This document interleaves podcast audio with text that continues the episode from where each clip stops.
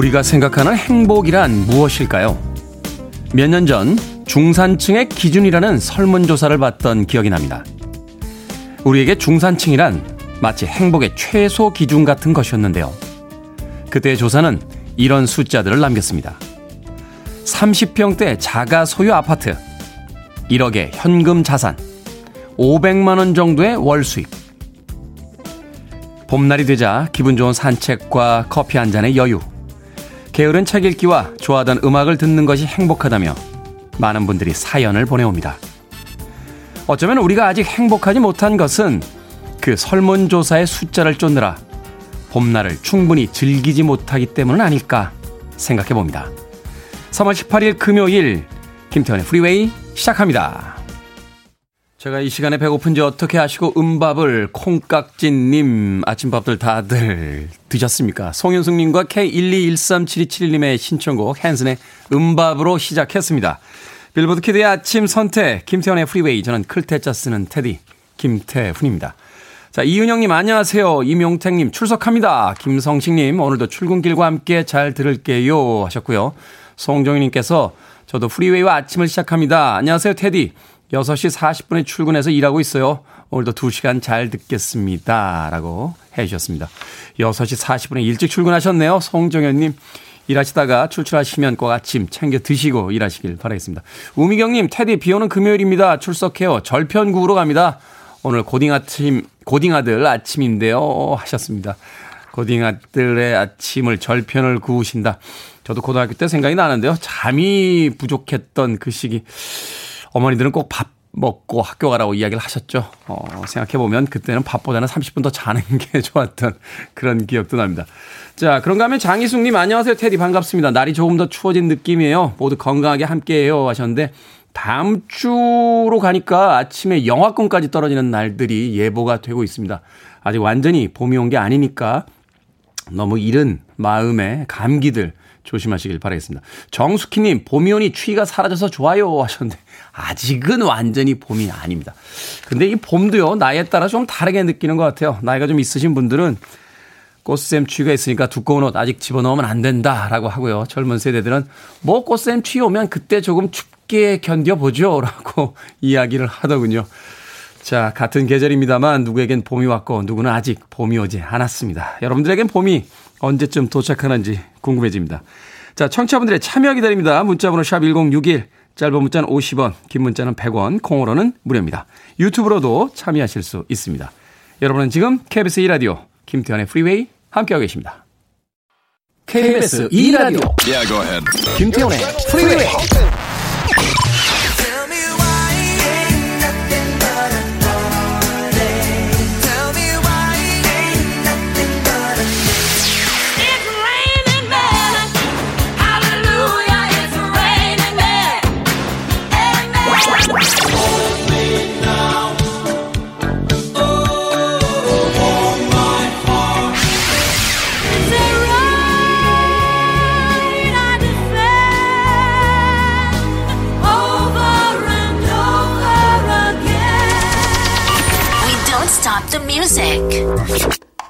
김창원님의 신청곡으로 오랜만에 들어본 곡이었습니다. 다이도의 Thank You 듣고 왔습니다. 심혜진님, 테디 어제 응원해 주셔서요. 바리스타 필기시험 합격했습니다. 원두 원산지와 원두의 특성에 관한 문제 너무 헷갈렸는데 다행히 합격했습니다. 감사합니다. 라고 문자 보내셨습니다. 축하드립니다. 이거 어렵죠. 뭐 이디오피아산 예가체프 콩가 뭐 코케 honey 예전에 저도 이 그 커피 품종 외우느라고 굉장히 고생했던 기억이 납니다. 코스타리카, 케냐, 더블 A 뭐 이런 것들. 지금 다 잊어먹었는데 네, 원두 원산지와 원두의 특성이 좀 다르죠. 그걸 좀 알아야 또 원두를 로스팅할 때 약배전, 중배전, 강배전, 뭐 온도를 몇 도를 쓰느냐 뭐 그런 아주 복잡한 과정들이 있었습니다. 이제 필기시험 합격했으니까 실기시험 남으셨겠네요. 심혜진님 실기시험도 꼭 합격하시길 바라겠습니다. 2876님, 테디 드디어 봄비가 내렸습니다. 농사 짓는 부모님들이 너무 좋아하세요. 농사 시작해야 하는데 마른 땅이 촉촉해졌습니다. 감사한 하루예요. 라고 하셨습니다. 그러네요. 어, 봄비만 내려도 사물에 많은 것들이 새로운 생명을 또 얻게 되죠. 이제 봄 농사가 시작이 될 텐데 마른 땅이 촉촉해져서 기분이 좋다라고 2876님께서 또 아침부터 사연 보내주셨습니다. 8322님, 자기 몸 닦는 걸 추우면 왜 안 닦는 거죠? 미칩니다. 테리님은 샤워 매일 하는 거죠? 하셨는데. 매일 안 합니까? 아침에, 아침에 방송국 오기 전에 하고 오는데요. 자기 전에도 하고요. 어, 매일 안 하나요? 예, 모르겠습니다. 남들이 매일 하는지는 제가 남의 집에 살아본 적은 없어서요. 제 집에만 살아봐서 남들이 매일 하는지는 잘 모르겠습니다. 8322님. 봄총각님. 아침에 눈을 떴는데요. 우리 집 고양이와 강아지가 걱정스러운 눈빛으로 저를 쳐다보는 거 있죠. 전날 야근 때문에 평소보다 늦게 일어나서 걱정이 됐나 봐요.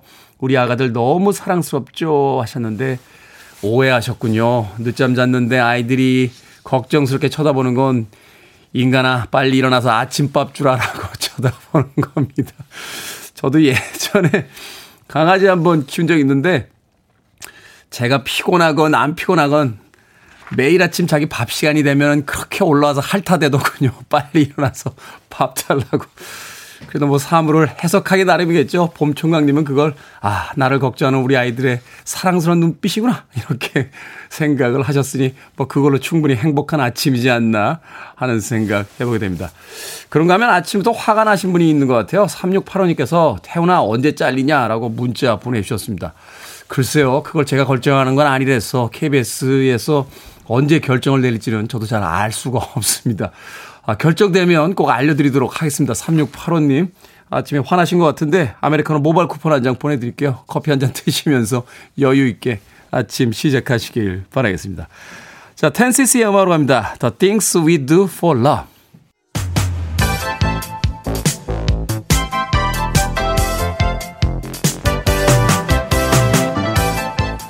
이 시각 뉴스를 깔끔하게 정리해드립니다. 뉴스 브리핑 캔디 전예현 시사평론가와 함께합니다. 안녕하세요. 안녕하세요. 소심한 캔디입니다. 저는 테디님처럼 대범하지 못해서 사실은 여기 올라오는 선풀을 보면 늘 힘을 받고 갑니다. 네. 자, 전예현 시사평론가에게 선풀 많이 부탁드리겠습니다. 윤석열 당선자의 대통령직 인수위원회 오늘부터 본격 활동을 시작한다고 했는데 청와대 이전 문제로 좀 시끄러운 가운데 청와대 조직 개편도 진행을 한다고요? 예, 그렇습니다. 윤석열 대통령 당선인의 인수위원회가 위원 인선을 완료를 했고요. 8일 만에 어쨌든 조직을 짰고 이제 현판식을 오늘 갖고 본격적인 활동을 시작합니다. 50일 정도 활동을 하게 되는데 인수위에 이렇게 주목을 받는 이유는 크게 세 가지로 볼 수 있습니다. 첫 번째로는 청와대 이전 문제라던가 청와대 조직 개편도 인수위에서 담당하게 하는데요. 네. 청와대 이전 관련해서는 어제도 말씀을 드렸지만 지금 용산이나 이런 쪽 유력하게 검토되고 있다고 하고요. 또 청와대 조직 개편의 경우에는 이미 밝힌 바 있지만 민정수석실을 폐지하고 또 민간 합동위원회를 구성하겠다라는 내용이 본격적으로 추진될 것으로 보입니다.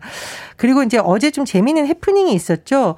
슬림형 대통령실을 만들겠다라는 건데 이 김은혜 당선인 대변인이 일일 브리핑을 하는데 대통령실 슬림화인데 기자의 질문을 대통령 슬림화로 아마 잘못 이해해서 이 대변인이 굉장히 당황하면서 이건 좀 물리적 슬림화를 그러니까 이제 혹시 당선인의 다이어트에 대한 질문이냐라는 취지로 돼서 웃고 넘어간 거죠. 네. 그런 일도 없었다고 하는데 어쨌든 이 당선인 예전부터 청와대 개편에 대한 의지를 여러 번 밝혔습니다. 그래서 그런 쪽의 작업이 하나 진행될 것으로 보이고요.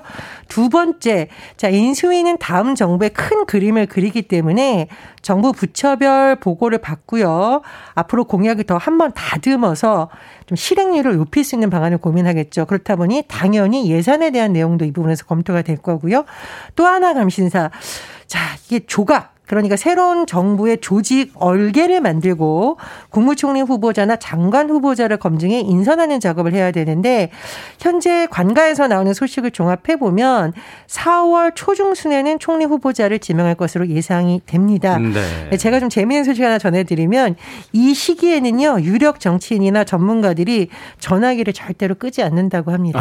혹시나 연락이 올까봐. 아 그렇습니까? 네. 그리고 건강 관리에 엄청 신경을 쓴다라고 합니다. 음. 왜냐 사실은 이 인사검증 과정에서 지금 건강 상태가 너무 뭐 안 좋아서 장기간 치료를 하는 경우에도 사실은 인선을 할 때 조금 망설이게 되잖아요. 가장 중요하죠. 네, 그런 소식도 있고요. 또 일각에서는 절대 이 시기에는 음주를 하지 않고 음주운전도 하지 않는다는 설이 있습니다. 구섭시에 올라서 안 되는 시기군요. 그렇습니다. 어쨌든 이제 차기 국무총리 후보군이 누가 될지도 좀 있으면 관심사가 될 것 같은데 인수위가 50일 동안 풀어야 될 과제가 많죠. 아마 숨가쁘게 달려갈 것으로 보입니다. 네. 한편 민주당은 갈등의 조 짐이 보이고 있습니다. 윤호정 비대위원장을 둘러싸고 초재선 의원을 중심으로 사퇴 압박이 시작이 됐네요. 예, 지금 민주당 윤호중 비대위원대가 출범을 하긴 했는데 최근 당내에서 뭐 시끌시끌한 분위기입니다.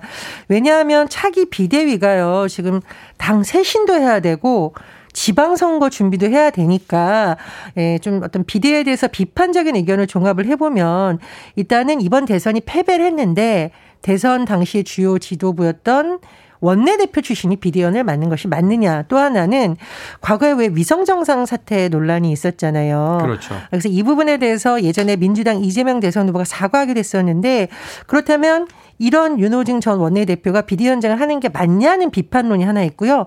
하지만 또 다른 한쪽에서는 지방선거가 곧 있는데 잘못하면 당이 너무 분열되는 것으로 국민들에게 보일 수 있으니까 지금은 조기 수습 적으로 가야 된다라는 의견이 아직도 엇갈리고 있다라고 합니다.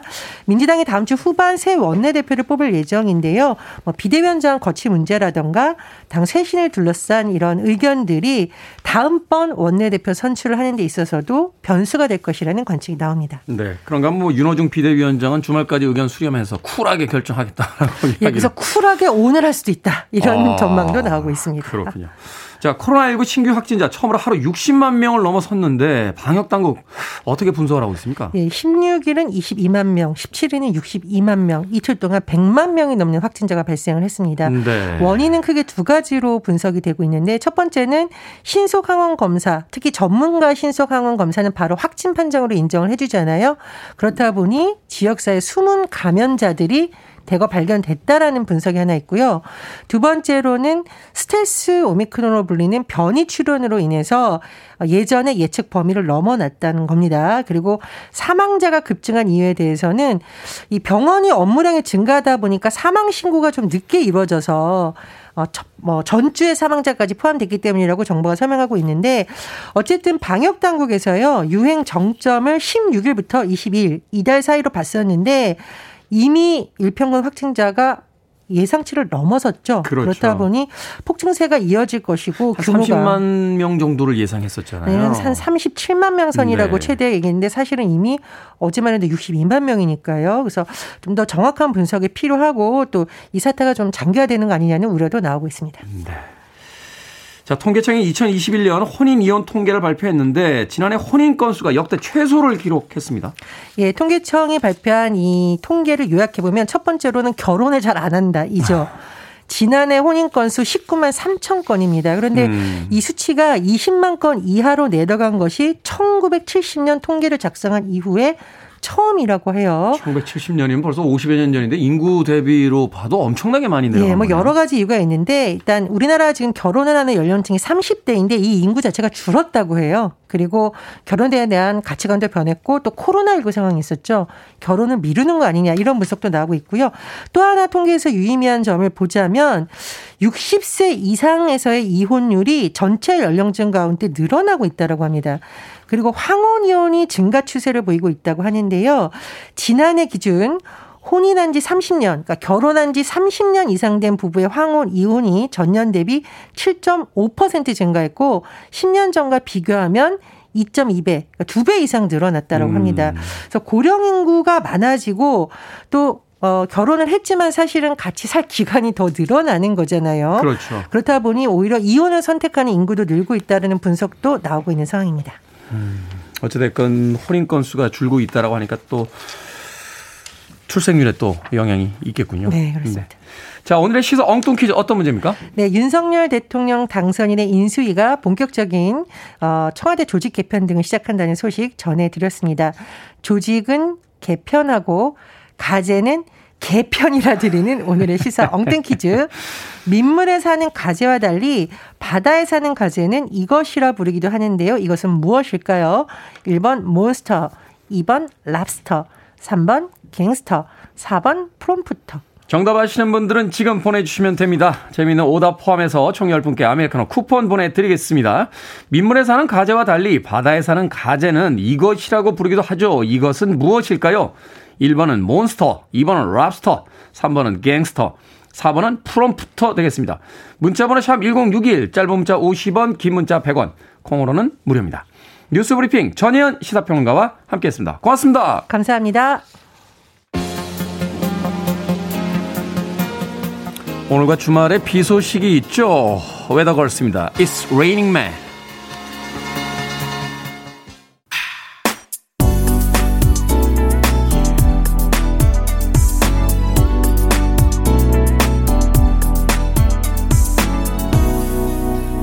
김태훈의 Freeway. 확실히 음악에는 그 시대의 어떤 분위기가 담겨져 있는 것 같습니다. 행복 럭키님께서 신청해 주신 백스트리트 보이스의 I Want It That Way 듣고 왔습니다.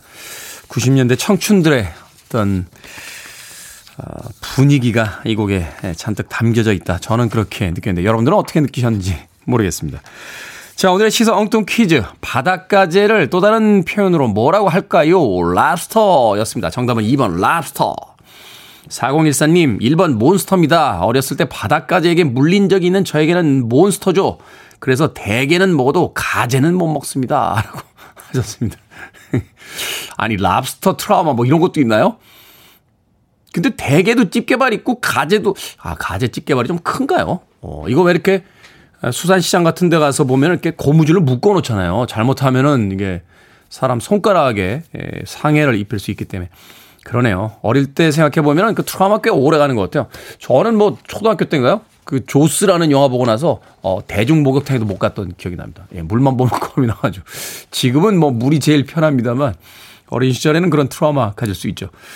자, 민코 발랄님, 햄스터, 지금 햄찌라고 키우고 있어요. 라고 하셨습니다. 한동안 이 햄스터 참 많이 예, 키우셨는데, 그 많던 햄스터들은 다 어디로 갔는지. 궁금하군요. 8430님, 터미네이터, 금요일입니다. 힘냅시다. 하셨고요. 5793님께서는, 아, 94님께서는 시스터, 72113님께서는 졸음쉼터라고 하셨습니다. 금요일에도 운전하시는 분들 많으실 것 같은데, 졸리면 좀 쉬다 가시는 거 잊지 마시길 바라겠습니다. 방금 소개해드린 분들 포함해서 모두 10분에게 아메리카노 쿠폰 보내드립니다. 당첨자 명단, 방송이 끝난 후에 김태훈의 프리웨이 홈페이지에서 확인할 수 있습니다. 콩으로 당첨이 되신 분들은요, 방송 중에 다시 한번 이름과 아이디 문자 보내주시면 모바일 쿠폰 보내드리겠습니다. 문자 번호는 샵1061, 짧은 문자는 50원, 긴 문자는 100원입니다. 자, 5956님께서 테디 6시 58분쯤 유튜브 프리웨이 들어가면 꼭 3, 4명 정도가 대기 중인데요. 그중 한 명이 접니다. 즐겁게 청취 중이에요. 그나저나 테디도 휴가 한번 가셔야죠. 하셨는데, 그러네요. 휴가 생각이 간절하긴 합니다만, 곧 갈 수 있겠죠? 네, 5956님, 이달수님 맞으시죠? 저희가 방송하면서 방송 초기부터 저 한강에서 도대체 수상스키 타시는 분들은 누굴까 궁금했을 때 한 걸음에 달려가셔서 그 수상스키 업체 사장님과 인터뷰를 할 수 있도록 해주셨던 바로 이달수 님이셨습니다. 한동안 자주 안 오셨던 것 같은데 유튜브에 가 계셨군요. 그러고 보니까 며칠 전에 한강에 그 수상스키 타시는 분이 드디어 등장을 했던데 오늘은 비가 오고 흐려서 그런지 보이질 않습니다. 수상스키 타시는 분이 돌아오면 봄이 올 것이다 라고 겨울에 이야기했는데 봄이 오긴 온 것 같습니다. 오랜만에 오신 5956님, 이달수님에게 아메리카노 모바일 쿠폰 한 장 또 보내드릴게요. 올 한 해도 잘 부탁드리겠습니다. 자, 5스타 음악으로 갑니다. Rain or Shine.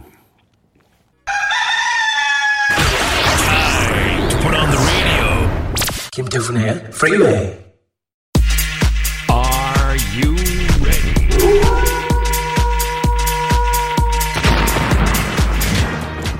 여러분들의 쌓여있는 고민을 탈탈 털어드리겠습니다. 결정은 해드릴게 신세계 상담소.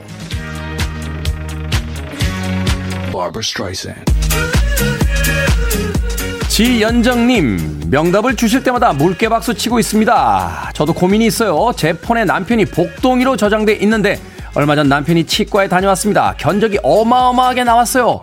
복동이를 애물단지로 바꿔도 될까요? 아니면 말까요?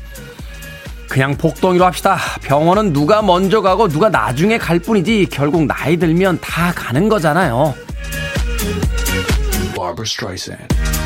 신원식님 공짜 영화표 석장이 생겼습니다. 기한이 이번 주 주말까지인데 부모님하고 같이 갈까요? 아니면 친구들하고 갈까요?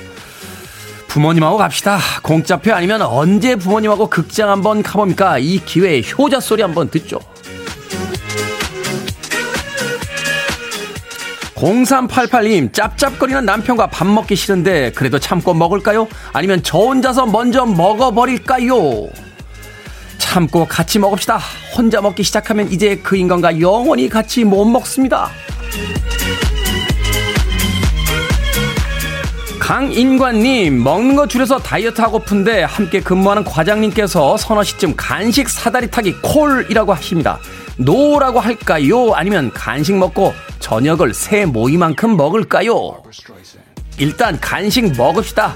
저녁에 무슨 일이 생길지 모르는데 지금 먹을 수 있는 거 먹어놓고 다음은 그때 신경 씁시다. 방금 소개해드린 네 분에게 선물도 보내드립니다. 결정 맡기고 싶은 고민 방송 중에 계속해서 보내주세요. 문자번호 샵 1061, 짧은 문자는 50원, 긴 문자는 100원, 콩으로는 무료입니다. 자, 금요일에는 이런 음악이 필요하죠. 메탈리카, Whiskey in the Jar. You're listening to one of the best radio stations around. You're listening to 김태훈의 Freeway.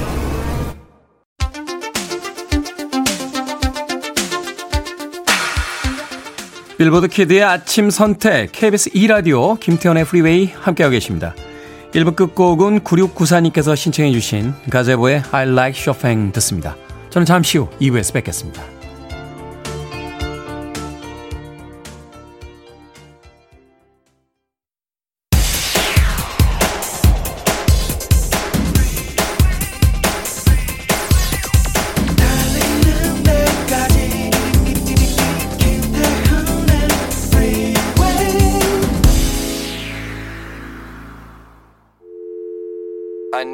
Arms around me. I need to feel your touch.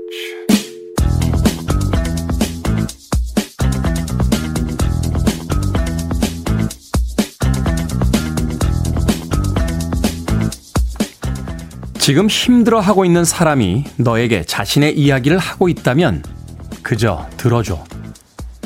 아픈 사람에게 가장 잔인한 것이 판단하는 잣대라고 생각해. 그러니까 눈을 마주한 채 귀 기울여 들어주고 위로해줘. 힘내라는 말보다 힘들었지라며 꽉 안아줘.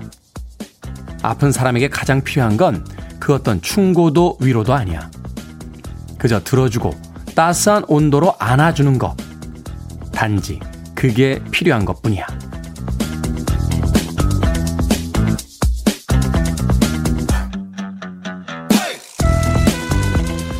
뭐든 읽어주는 남자. 오늘은 청취자 박미영 님이 보내주신 김지훈 작가의 책, 참 소중한 너라서 중 일부를 읽어드렸습니다. 속마음을 털어놨는데, 힘내. 열심히 하다 보면 좋은 날 올 거야. 나도 그랬어. 라는 위로가 돌아올 때, 나쁜 의도가 아니라는 건 알겠지만요. 어쩐지 힘이 빠질 때가 있습니다. 이미 최선을 다하고 있고, 그럼에도 불구하고 안 되는 일들도 있는데, 어떻게 더 힘을 내라는 건지 고민하게 되죠. 힘내라는 응원이 필요할 때도 있지만 오늘은 이런 위로를 해드리고 싶군요. 힘드셨죠? 그리고 다들 이미 잘 하고 계십니다. 톰슨 티스의 Hold Me Now 이 곡으로 김태현의 프리웨이 2부 시작했습니다. 앞서 일상의 재발견, 우리 하루를 꼼꼼하게 들여다보는 시간, 뭐든 읽어주는 남자. 오늘은 청취자 박미영님이 보내주신 김지훈 작가의 책, 참 소중한 너라서의 내용 중에서 일부를 읽어드렸습니다. 힘든 사람에게 힘내라 라는 이야기 우리가 습관적으로, 어, 관성적으로 하게 되죠.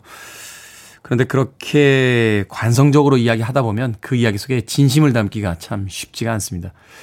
양정희님, 정말 좋은 말이네요. 남의 말을 경청해주는 게 가장 중요하죠. 하셨고요. 정경환님께서는 들어주기만 해야겠어요. 안아주긴 좀 그렇죠. 라고 하셨습니다. 안아주셔도 됩니다.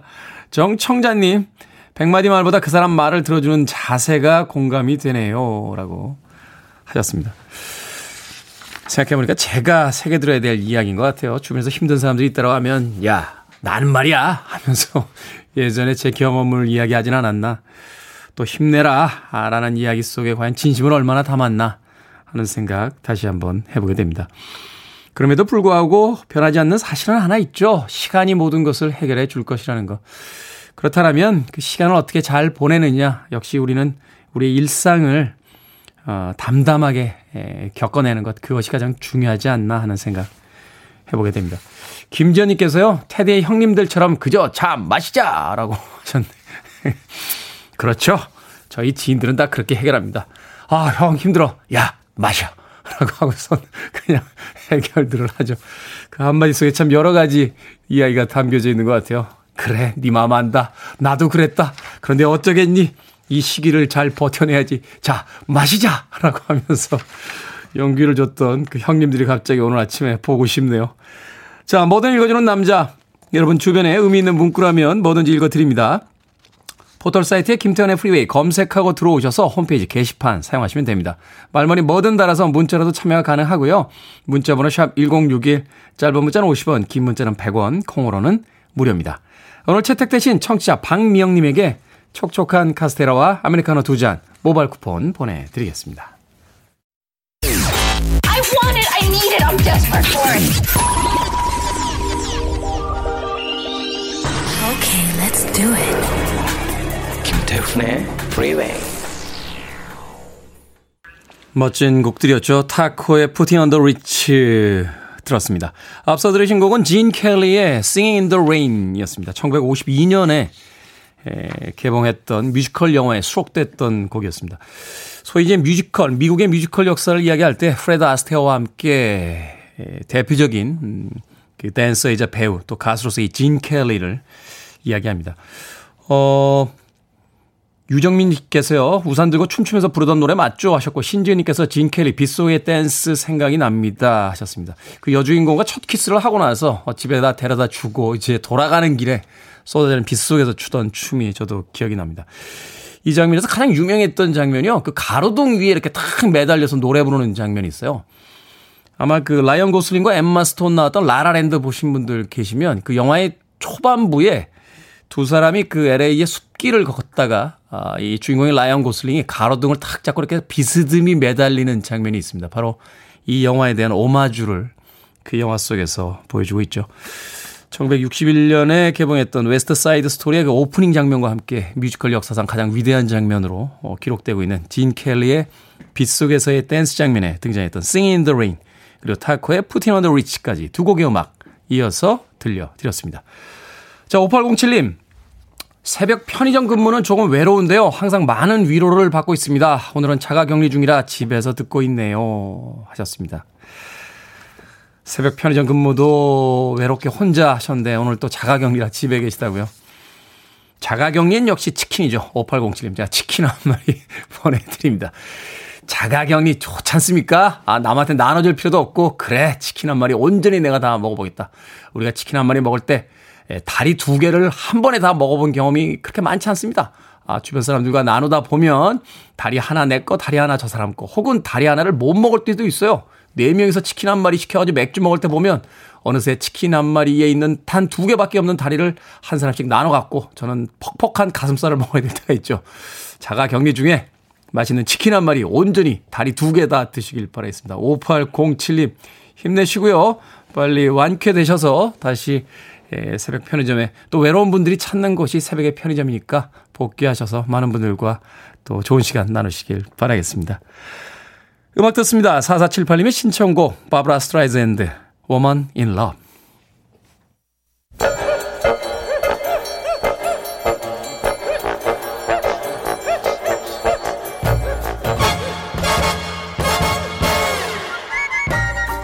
온라인 세상 속 촌철살인 해학과 위트가 돋보이는 댓글들을 골라봤습니다. 댓글로 본 세상.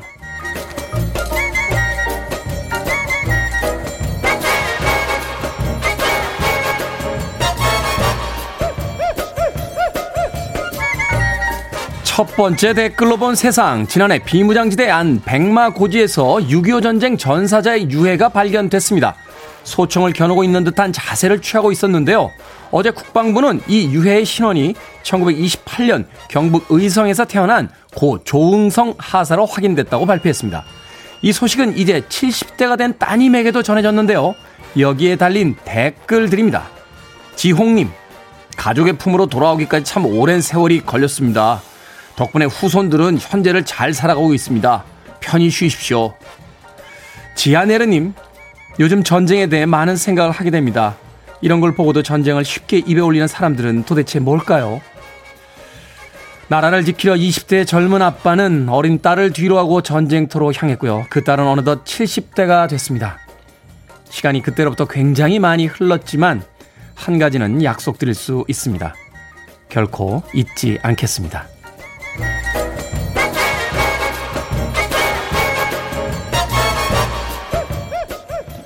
두 번째 댓글로 본 세상. 취업 플랫폼에서 20, 30대 직장인들을 대상으로 퇴사와 관련된 설문조사를 진행했습니다.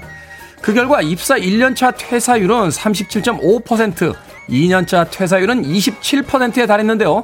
신입사원 절반이 2년 이내에 퇴사를 결정했다는 거죠. 사표를 던지는 이유를 물었더니 기업 내 세대 갈등과 단조롭고 반복적인 업무 등을 꼽았는데요. 퇴사를 새로운 시작으로 여기는 분위기도 크다는군요. 여기에 달린 댓글들입니다. 강님, 한국말은요, 문맥을 잘 읽어야 합니다. 매너리즘 때문에 퇴사한다는 건 좋게 둘러대기 위한 말이고, 진짜 이유는 임금, 또 사람 스트레스인 경우가 대부분이죠. JH, JGH님, 퇴사하는 2, 3세대가 문제인 게 아니라 근무하고 싶지 않은 오늘날의 기업 문화가 중점 같네요.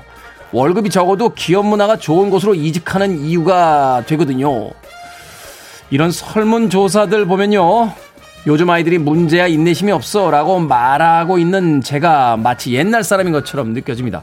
세상은 변해가고 젊은이들도 예전과는 달라지는 거죠. 이제 회식, 야근, 열정페이, 상하 관계 이런 기업 문화 없어질 때 되지 않았습니까?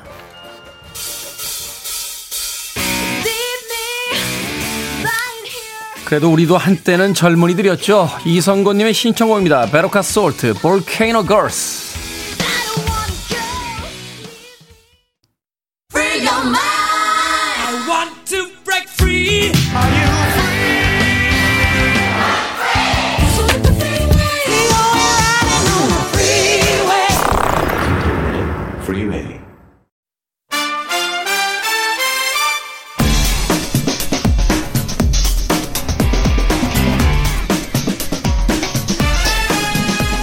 남들은 환상의 트리오라고 부릅니다만 저는 환상적인 듀오와 또 한 명이라고 부릅니다. 하지만 어찌됐건 세 명의 완전체로 함께합니다. 신의 한수 허나몽 영화평론가 이지혜 영화 전문기자 나오셨습니다. 안녕하세요. 안녕하세요. 안녕하세요. 왜 안 나오신 겁니까 지난주에? 아, 안 그래도 저 안 나온 것 때문에 저번 주 방송이 내용도 빈약하고 너무 재미 없었던 아니요 지난주에 블록버스터였어요. 아니요 빵빵 터졌습니다. 너무 세더라고 그래서 아, 안 되겠다. 내가 한주 음. 빠지는 건 이 방송을 위해서도 너무 손해다. 음. 네, 그래서 오늘은 힘들지만 그래도 제가 어떻게든 나왔습니다. 음. 네. 매트릭스에서 이렇게 빨간 약, 파란 약 먹잖아요. 네네. 네, 허나웅 영화평론가는 네. 어, 파란 약 드실 거예요. 아, 네. 아니, 저는 약 이제 안 먹으려고요. 자, 오늘은 영화 3월 17일에 개봉한 고양이들의 아파트 가지고 나오셨습니다. 평점부터 듣고 시작합니다. 허나웅 영화평론가 몇 네. 점입니까? 저는 고양이들의 아파트 별 5개 만점에 3개. 세 개. 네, 영화 좋다. 영화 네. 괜찮다. 뭐 극장에 가셔서 보고 싶으신 분들은 가셔서 네. 보시면 된다. 그렇죠. 네. 이제 영화 전문 기자. 어, 오랜만에 또 일치했네요. 저도 별 3개입니다. 아, 별 3개. 혹시 바깥에서 별 3개라고 미리 얘기하신 거 아니에요? 아, 저희는 별점에 대해서는 전혀 아, 얘기, 사실 얘기는... 영화 자체에 대해서도 얘기하지 않아요, 아, 밖에서. 아, 얘기는 하진 않지만, 이재 기자님께서 뭔가 저한테 계속 뭔가 캐내려고 하는 그런 움직임인데, 오늘도 아마 예, 그거를 미리 캐내신 파란 약을 좀 많이 드신 것 같네요. 그러니까, 빨간 약을 드셨어야 되는데, 예, 파란 약을 너무 많이 드셔서. 자, 고양이들의 아파트. 동화 같은 느낌이 나는 제목입니다. 그런데 그런 내용은 아닌 것 같아요. 아, 어떤 네, 영화인지 그렇죠. 예, 네. 줄거리를 좀 소개를 해주시죠. 아마 고양이들의 아파트 제목만 보고 동화 같은 느낌이라고 하는 건 좀 고양이의 보은 뭐 이런 애니메이션이 있었기 때문이 아닌가 싶기도 한데요. 네. 다큐멘터리예요. 고양이들의 아파트는. 다큐멘터리. 네, 그 서울 둔촌 주공 아파트 2019년에 이제 재건축 때문에 그 터를 다 무너뜨렸잖아요. 그렇죠. 예, 근데 이제 재개발 그 승인이 난 이후에 사람들이 떠나고 났는데 이게 문제가 뭐냐면 사람들이 떠나고 난 이후에 그 자리에 아무도 없는 게 아니라 고양이들도 굉장히 좀 많은 거예요. 거기 원래 살고 있던 길고양이들이 계속해서 남아 있다. 길고양이도 있고 그 이주를 하면서 이 고양이들을 위한 환경이 좋으니까 고양이들을 거기 놔두고 가신 분들도 있고 그러다 보니까 아, 이사를 할 때 이제 고양이를 데리고 갈 수 없는 환경이 되니까 그걸 키우던 고양이를 놔두고 가- 네, 그렇게 가신 분들도 있고 아. 일부분은 예. 근데 이 둔촌 주공 아파트가요. 이 다큐멘터리에 소개하는 게 당시 1980년에 지어질 때만 해도 6천 세대가 있었는데 아시아에서 가장 큰 단지였다고 해요. 이게 잠실 주공, 둔촌 주공 이 이 아파트들이 굉장히 큰 단지로 당시에 네. 지어졌고 제가 알고 있기로 이마- 아마 이 주공이 네. 그 동남아시아 쪽에 아파트 수주 이런 거 계약 맺을 때 샘플 단지로 이렇게 아, 그랬군요. 했기 때문에 네. 굉장히 음. 그때 많이 짓고 또 그쵸. 했던 걸로 기억이 되거든요. 아무튼 대규모인데요. 사람들은 나가면 다른 공간을 찾으면 되지만 네. 고양이들은 한 곳에 머무르면 이동하지 않는 습성이 있잖아요. 그러니까 재건축을 하게 되면 이 고양이들이 이제 살 곳이 없어지니까 이 고양이들을 어떻게 이주시키느냐.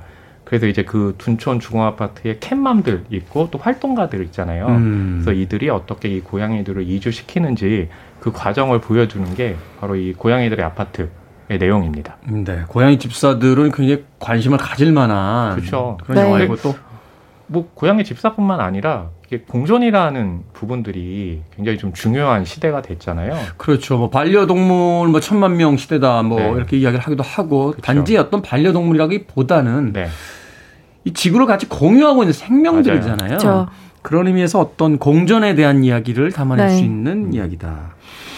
철거가 시작된 아파트 단지에서 고양이 이주시키는 이거 결코 쉽지 않았을 것 같은데 왜냐하면 또 길고양이들 특성이 사람 손을 타질 않습니다. 잘 잡히지 않죠. 피해 다니고 네. 그렇죠? 네, 다만 이 둔촌 주공 아파트의 길냥이들은 거의 이 영화 안에서도 말하자면 반 집고양이에요. 뭐 워낙 주민들과 계속 교류를 하고 주민들을 계속 챙겨주고 하다 보니까 사람 손을 이미 많이 탄 고양이들이라서 그나마 이주의 마음을 좀 엄두를 낼 수가 있었는데 음. 그래도 워낙 대단지고 막 녹지도 잘 조성되어 있고 또 산도 있고 습지도 있고 고양이들이 숨을 데가 너무 많아서 네. 사실 뭐 동물단체 활동가들과 캣맘들이 다 힘을 모았지만 쉽지 않은 일이었어요. 또 그리고 사람들이 하는 일이다 보니까 또 캣맘과 활동가들 사이에서 고양이를 대하는 어떤 인식에 대한 차이가 있다 보니까 또 음. 사람들끼리 어떤 불협화음이 나기도 해서 사실 이 이주 과정을 지켜보다 보면 고양이만을 얘기하는 게 아니라 결국 도시에 살고 있는 의견이 다른 사람들과의 그런 어떤 의견 공존. 조율하는 과정이랄까요? 그런 것들도 들어가고 고양이 외에 또 다른 생명들에 대해서도 얘기하게 되거든요. 그래서 꼭 고양이를 좋아하지 않으시는 분도 이 영화를 보시면 아 내가 살고 있는 이 도시라는 곳이 나 혼자서는 살 수 없는 곳이고 나 혼자만을 위한 곳이 아니구나라는 것을 좀 더 생각해 보실 수 있지 않을까 하는 그런 생각이 듭니다. 고양이가 가장 중요한 소재이자 이제 주제이긴 합니다만 그것을 통해서 이제 벌어지는 뭐 사람들끼리 어떤 갈등. 결국 우리가 이제 살아가는 우리의 공간을 보면 뭐 자기 어떤 이익기를 위해서 어떤 시설이 못 들어오게 한다거나 또는 단지 내에서 뭐 그 단지를 걸어 잠근다거나 뭐 이런 이야기들을 우리가 끊임없이 아, 지금 그렇죠. 네. 뉴스를 통해서 만나고 있잖아요. 네. 네. 고양이를 소재로 하면서 바로 그런 이야기들까지도 이 영화가 담아내고 있다라고 네. 이야기를 해 주시는군요. 두 분 영화 어떻게 보셨어요? 이 다른 생명과 공존하는 방법에 대해서. 그러니까 고양이들의 아파트라고 할때 음, 네. 먼저 그 제목을 좀 절단을 해보면 아파트라고 하게 되면 잠깐만요. 잠깐만요. 단단히 벼르고 나오셨네요. 절단이 절단이라니요. 지금 이 평화로운 아침 8시 39분 그러네요. 53초에 출근, 출근길에 계시고 집에서 여유 있는 분들 계신데 이게 무슨 텍사스 전기톱 살인 사건도 아, 네. 아니고. 아니 제가 항상 이 코너에 오면 네. 저만 혼자 이렇게 따돌림 당하잖아요. 그러다 보니까 쓰는 언어가 그거에 맞춰서 좀 과격해지는 것 공격적으로. 네. 네, 네, 네. 네, 아무튼 제목을 좀 떨어뜨려서 생각해 보면 아파트라고 했을 때는 굉장히 좀 인간을 먼저 생각하고 네. 인간 중심인데 그 앞에 고양이의 라고 생각을 해보니까 제목 자체가 굉장히 좀 배려심이 있는 거예요. 그러니까 음. 고양이들을 먼저 앞세우고 아파트라는 공간이 인간만이 사는 공간이 아니라 함께 사는 공간이 있을 때. 그래서 그 배려심이 저는 이 영화의 가장 중요한 테마라고 생각을 해서 그게 굉장히 좋으면서도 한편으로 좀 아쉬운 게 아까 이제 이재 기자님께서 소개해 주셨는데 그 고양이를 이주시키는 과정에서 그 활동가들의 어떤 전략도 있을 거고 또 캣맘들은 처음부터 그 일에 들어가질 않아가지고 좀 갈등이 있어요. 거기다가 또 구청하고 일을 할 때도 좀 문제가 있는데 그 갈등들을 드러내긴 하지만 깊이 들어가지 않거든요. 음. 그래서 저는 이제 그걸 좀 더 보고 싶더라고요. 왜냐하면 좀 더 밀도를 있게 그쵸. 아, 깊게 좀 그 문제를 다뤘으면 어땠을까? 그리고 이 서울이라는 공간이 굉장히 많은 사람이 있기 때문에 복잡한데 아마 이제 그 정재영 감독 같은 경우는 말씀하신 것처럼 고양이들의 관점에서 바라봐야 되기 때문에 아마 그런 부분들을 좀 작게 축소한 것 같아요. 그래서 그런 부분들이 좀 장단점을 갖고 있는 그런 작품이 아닌가 싶더라고요. 그러네요. 우리나라의 어떤 제목 짓기, 네이밍이라는 게 참 아파트의 고양이들이 아니라 네. 고양이의 아, 아파트. 그게 굉장히 큰 의미인 거죠. 라고 하면 이게 의미가 완전히 달라지는 네. 거니까. 이제 영화 전문 기자는 또 어떻게 보셨습니까? 짧게. 저는 너무 남 얘기가 아닌 것이 제가 음. 지금 살고 있는 것도 재건축을 앞두고 있는 대단지거든요. 네. 그리고 여기에도 고양이들이 많이 살고 있어요. 아. 돌보는 주민들도 있고 저도 몇 마리 친구처럼 지내는 고양이들이 있거든요. 그래서 재건축을 하면 이주를 이제 해야 되는데 얘네들은 어떻게 될까 그 걱정이 저도 요즘 굉장히 크거든요. 근데 어떤 조직적인 움직임이 아직까지는 없는데 그래서 여기 나오는 고양이들이나 이들을 구하기 위해서 자신에게 아무런 이득이 되지 않는데도 노력하는 분들을 보면서 어, 정말 많은 생각을 하게 되더라고요.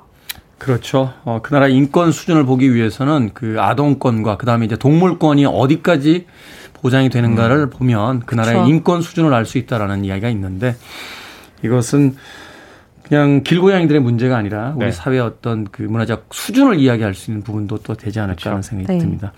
음악 한 곡 듣고 와서 계속해서 영화 이야기 나눠보도록 하겠습니다. 고양이들의 아파트 하니까 이 노래가 생각이 났어요. 어글리 키드 조의 Cats in the Cradle.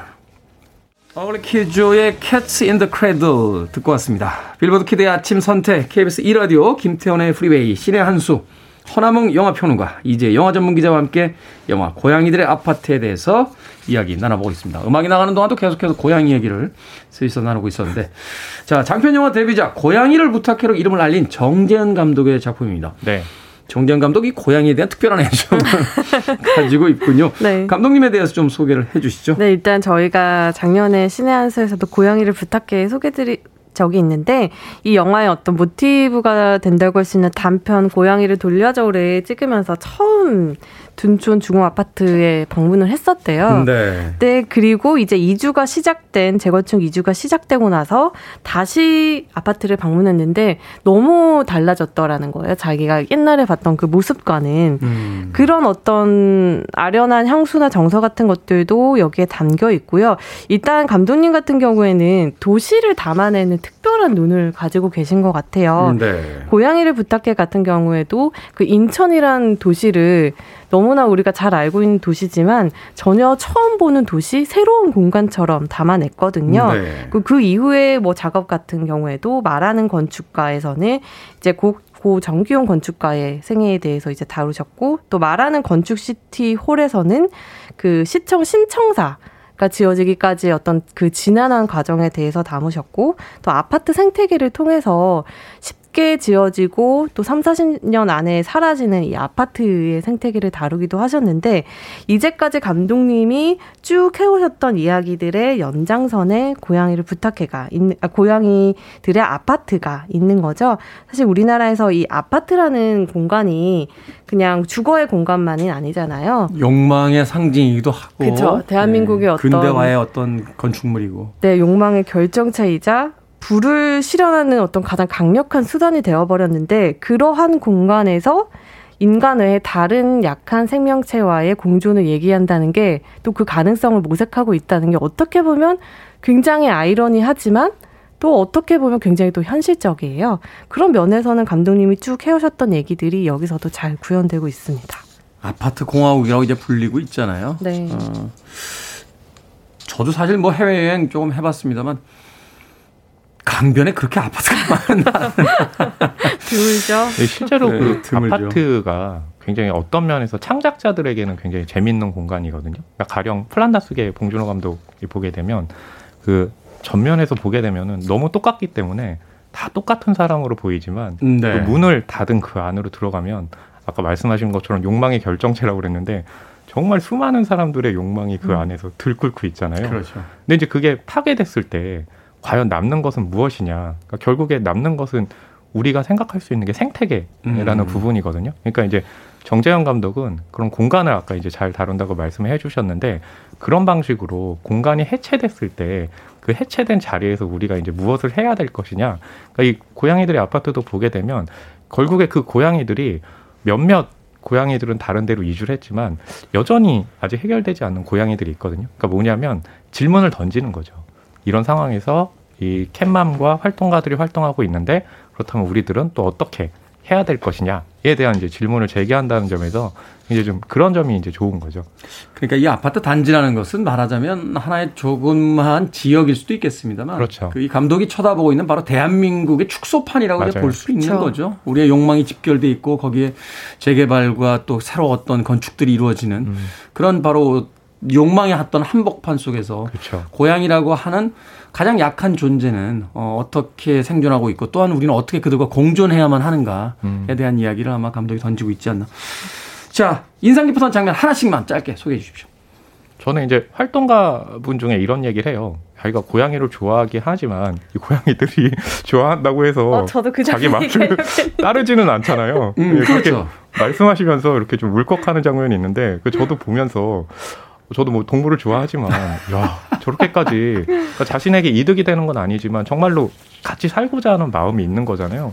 어 그게 굉장히 좀 감동적으로 좀 다가왔습니다. 그러니까 우리가 좋아하는 것만큼 또 우리를 안 좋아할 수도 있어. 그렇죠. 그렇죠. 고, 네. 양이 이렇게 콱 몰고 나서 이렇게 핥아주는 거 있잖아요. 네. 네. 그게 이 고양이 집사들은 아 그래도 물었으니까 미안해서 핥아주는구나 이렇게 생각했는데 네. 생태학자들, 생물학자들 이야기 들어보면 그게 사냥을 하고 나서 맛을 보는 습관이 근데 사실 있어서 그렇대요. 사실 두 분도 이렇게 이 시간에는 저를 굉장히 좀 박하게 대하시지만 실제로는 너무 좋아하는 마음을 그렇게 표현해 주시는 거잖아요. 자 이제 영화 전문가 네, 저는 인상적인 그 장면 하나. 네. 활동가 분께서 고양이를 어떤 연민의 대상으로 삼지 말아라라는 얘기를 하면서 이게 고양이만 좋아서 고양이를 지키는 게 아니다라는 말을 하거든요. 네. 사람과 사회에 대한 애정의 범위가 넓어져서 그게 고양이들에게까지 닿은 것 그리고 그런 형태가 되어야 한다라고 말씀하셨는데 그 말이 저한테는 굉장히 와닿더라고요. 고양이가 그냥 너무 불쌍해, 고양이 너무 귀여워서 날 보호해주고 싶어 이런 마음이 아니라 음, 이들이 어떤 연민의 대상이 아니라 어 우리랑 함께 살고 있고 사람에 대한 애정을 기반으로서 그보다 더 약한 존재에게까지 사랑이 가 닿는 거다. 이렇게 좀 인식을 좀 더 크게 가져서 이 고양이 문제를 바라봐야 하지 않을까라는 생각에서 네. 저는 이 장면을 얘기하고 싶습니다. 고양이가 보호받을 수 있다라면 우리 모두가 다 보호받을 수 있다라고 이야기할 수 있겠죠. 자 한 줄평 정말 한 줄로만 부탁. 아, 네. 저의 한 줄 평은요. 공존을 향한 고양이 이주 대작전. 네. 네. 자 이제 영화 어, 전문가. 끝인가요? 네. 그냥 그치. 거기서 어, 네. 시간이 없어. 좋다는 말도 안 해주시고. 아니 네. 뭐, 뭐 그냥 네. 네. 좋습니다. 네.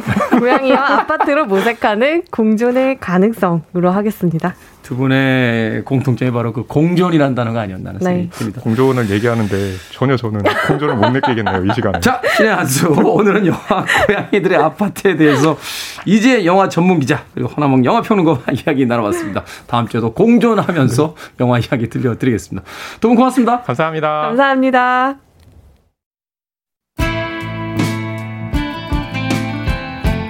KBS 이라디오 김태훈의 프리웨이 오늘 방송 여기까지입니다. 오늘 끝곡은 안세현님께서 신청해 주신 레인보우의 The Temple of the King입니다. 편안한 금요일 보내십시오. 저는 내일 아침 7시에 돌아오겠습니다. 고맙습니다.